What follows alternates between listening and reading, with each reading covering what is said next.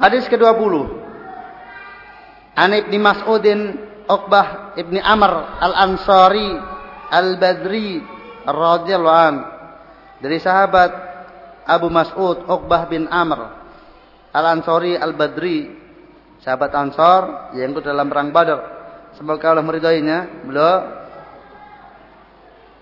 berkata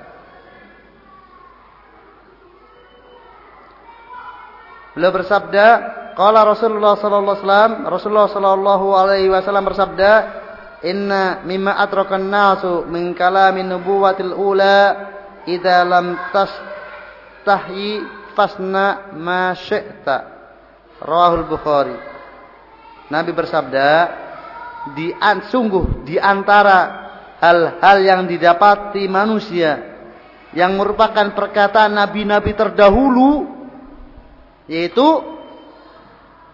sebuah perkataan apabila kamu tidak malu laksanakan apa yang kamu sukai, apa yang kamu kehendaki. Hadis riwayat Bukhari. Ikhfaf bidina sallallahu yakum.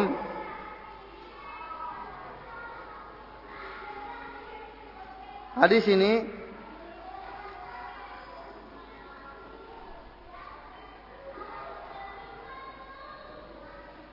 termasuk hadis yang berbicara tentang ada tentang dasar orang berbuat akhlak yang sangat bagus yang dimiliki oleh seorang yaitu rasa malu. Yang Nabi Shallallahu Alaihi Wasallam juga bersabda dalam hadis yang lainnya wal hayau syu'batun iman dan malu adalah merupakan cabang dari keimanan. Tentang hadis ini, tatkala belum mengatakan termasuk dari perkara yang didapatkan manusia dari perkataan nabi-nabi dahulu. Perkataan ini ini berarti merupakan perkataan yang sudah diajarkan oleh nabi-nabi dahulu nabi-nabi sebelum nabi-nabi Bani Israel. Nabi-nabi Bani Israel termasuk nabi-nabi mutakhir. Nabi-nabi mutakhirin. Berarti ya, dari Nabi Ibrahim ke sana sampai Nabi Adam alaihissalam.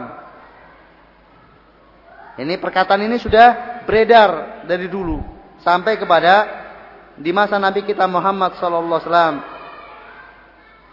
Dan demikianlah ajaran Nabi itu ada yang lestari dan ada yang kemudian sirna.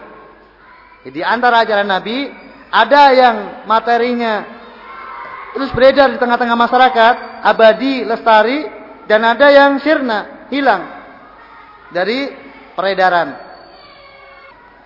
Dengan demikian karena ini merupakan pengajaran para nabi dari dulu menunjukkan bahwasanya menegakkan atau melestarikan rasa malu Memiliki rasa malu ini merupakan akhlak yang sangat mulia yang dipentingkan oleh seluruh nabi dari sejak nabi-nabi pertama. Semuanya menekankan akhlak malu.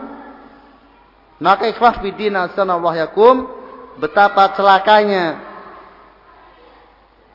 ajakan barat untuk mencabut rasa malu dari dalam dada kita. Tidak malu melanggar syarat Allah Ta'ala. Dan malu, bagaimana Nabi katakan, layak ila khair. Tidak mendatangkan pemiliknya kecuali kebaikan. Sampai ada seorang sahabat yang datang bersama sahabat yang lainnya, kemudian dia mau bertemu Nabi malu-malu. Itu pun apa tatkala dia sudah biarkan biarkan biarkan dia dengan rasa malunya tersebut. Karena al haya layak ila bi khair. Dan Nabi itu rasa malunya, pemalunya itu lebih di lebih malu, lebih pemalu dibandingkan gadis yang dalam pingitannya. Tentunya bukan gadis sekarang ya, gadis dulu. Gadis pada masa Nabi Shallallahu Alaihi Wasallam yang digambarkan untuk menyatakan persetujuannya tatkala dipinang dia diam. Kalau sekarang Jangankan nah, tidak tanggung-tanggung.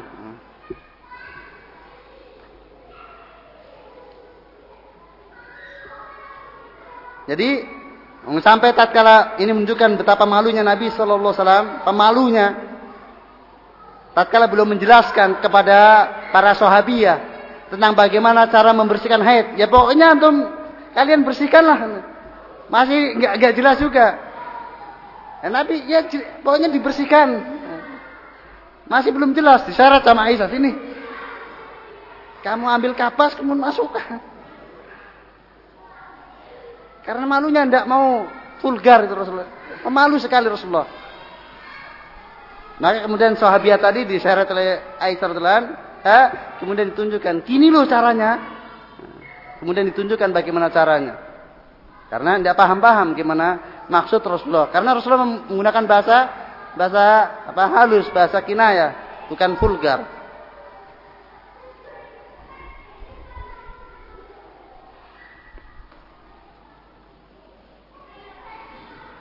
Nah sekarang yang semestinya antara laki-laki dengan wanita itu lebih pemalu apa? Pemalu wanita itu modal dasarnya mestinya. Sekarang sudah berbalik. Laki-laki itu banyak yang malu kalau kemudian apa ke pasar cuma pakai kaos oblong setengah apa ini terus apa pakai celana pendek saja mungkin ke kantor-kantor ke malu toh Malu atau tidak? Malu. Ke kantor coba, kemudian pakai celana pendek gitu. Kelihatan pahanya sedikit malu. Malu. Umumnya malu. Tapi wanita malah tidak. Justru lebih tinggi. Lebih punya gengsi. Tidak punya rasa malu sama sekali. Dan itu madorotnya. Kalau kemarin saya bicara tentang rokok. Ini madorotnya lebih bahaya lagi. Kalau rokok paling merusak badan kita. Kalau ini merusak hati. Makanya hatinya kaku. Para lelaki sekarang hatinya kaku gara-gara wanita tadi. Wanita yang tidak punya malu. Kasiatin ariatin. Berpakaian tapi telanjang kata Nabi SAW. Mereka itu tidak akan masuk surga. Jangan masuk surga. Bau surga saja tidak akan mencium. Padahal bau surga dicium sejarak sekian dan sekian. Itulah wanita-wanita yang hakikatnya telah tampilannya seperti telah pakaian tapi hakikatnya telanjang. Kasiatun, ariatun, mumilatun, berenggak-lenggok. Mereka itu layar kulal jannah, tidak akan masuk surga. Dan tidak akan mencium baunya. Padahal bau surga itu tercium dari jarak sekian dan sekian. Maka akhwati fillah para akhwat rahimani wa rahimakunallah kalau tidak merasa kasihan kepada diri sendiri ya kasihanilah kepada orang-orang yang terfitnah umat ini kata Nabi wasallam tidak aku tinggalkan bagi umat ini bagi tidak aku tinggalkan bagi fitnah yang lebih besar bagi laki-laki melebihi fitnah wanita Bani Israel dulu hancur karena wanita. Dan nampaknya umat ini juga demikian. Karena la tatabi'anna sunana man kana qablakum sibron bisibrin dira'an bidira'in. La dakhulu juhra dabbin la dakhaltumu. Kalian akan mengikuti perilaku umat-umat terdahulu. Sehasta demi sehasta, sejengkal demi sejengkal. Seandainya mereka masuk dalam lubang biawak, lubang biawak, kalian pun akan mengikutinya. Maka tatkala Bani Israel binasa karena wanita, Demikian juga umat ini akan binasa disebabkan karena wanitanya. Dan luar biasa perkembangan mode wanita sekarang ini semakin hari semakin tidak berpakaian. Luar biasa, laku terus pakaian. Pokoknya kalau buat mode yang seolah-olah tidak berpakaian, larisnya bukan main. Karena idenya dari setan, manusianya pun sudah berakhlak setan.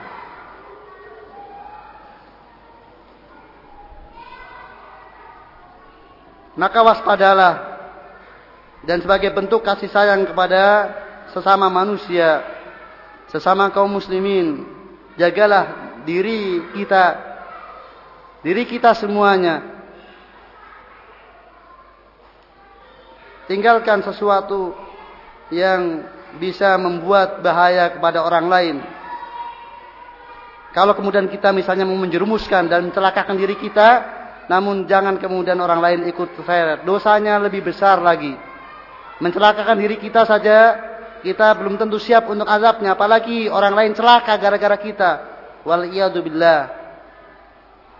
Maka demikianlah syariat Muhammad SAW memerintahkan untuk wanita menutup diri dengan serapat-rapatnya. Tidak keluar rumah kecuali ada kepentingan yang mendesak untuk keluar rumah dan tidaklah keluar rumah kecuali dia berpakaian yang rapat. Karena wanita kalau keluar rumah maka setan bersamanya. Maka walaupun kempong perot, tapi kalau dia wanita tetap setan menghiasinya, mengasihnya bedak sehingga tampak cantik.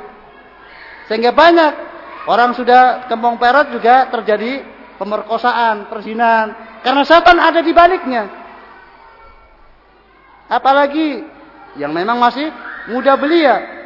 Maka tentunya lebih dahsyat lagi fitnahnya. Maka antum wahai laki-laki.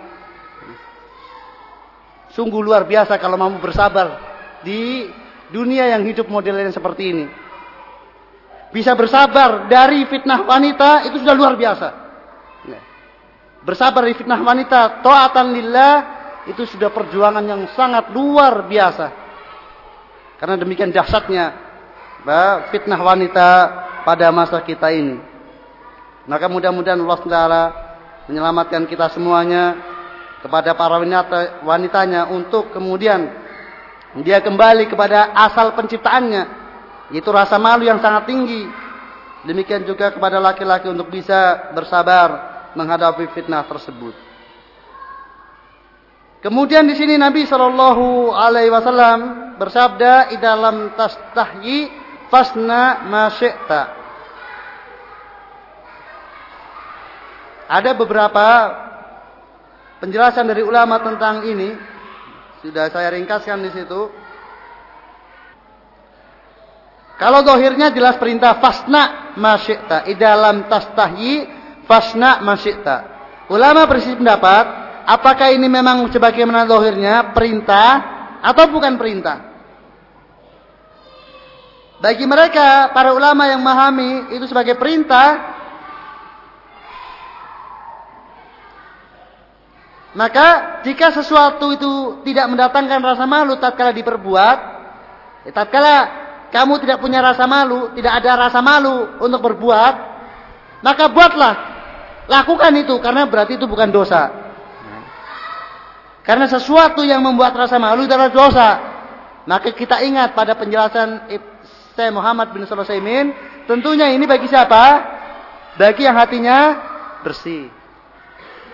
Orang yang hatinya bersih dari kotoran syahwat, kotoran maksiat, kotoran syirik, kotoran bid'ah, maka sesuatu itu kalau itu perkara yang tidak syar'i akan malu dia. Dia malu terhadap perbuatan yang tidak diperbolehkan secara syar'i. Maka tatkala dia tidak punya rasa malu, tidak ada malu untuk melakukannya, maka berarti ini perkara yang boleh, maka lakukan. Silakan lakukan. Jadi untuk ini ini berlaku bagi yang hatinya masih bersih. Kalau hatinya kotor, maka sudah tidak ada rasa malu. Maka tidaklah kemudian diperintahkan kepadanya. Karena sudah hilang rasa malu dari dia.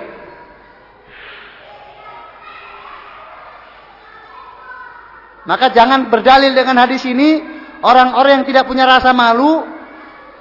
Bukan dalilnya dengan syariat. Tapi dengan hadis ini. Saya ini tidak malu melakukannya. Kan katanya kalau tidak malu perbuatlah yang kamu mau sesuai dengan yang kamu kehendaki. Dan saya tidak punya rasa malu dan ini saya kehendaki. Saya tunduk kepada hadis Nabi sallallahu alaihi. Ini tidaklah berlaku demikian.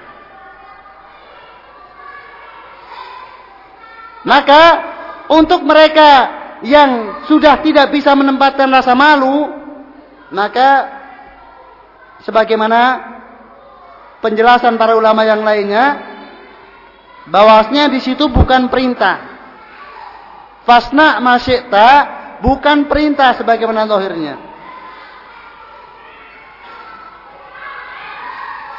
Mereka yang memahami itu bukan perintah, yang pertama maknanya sebagai ancaman.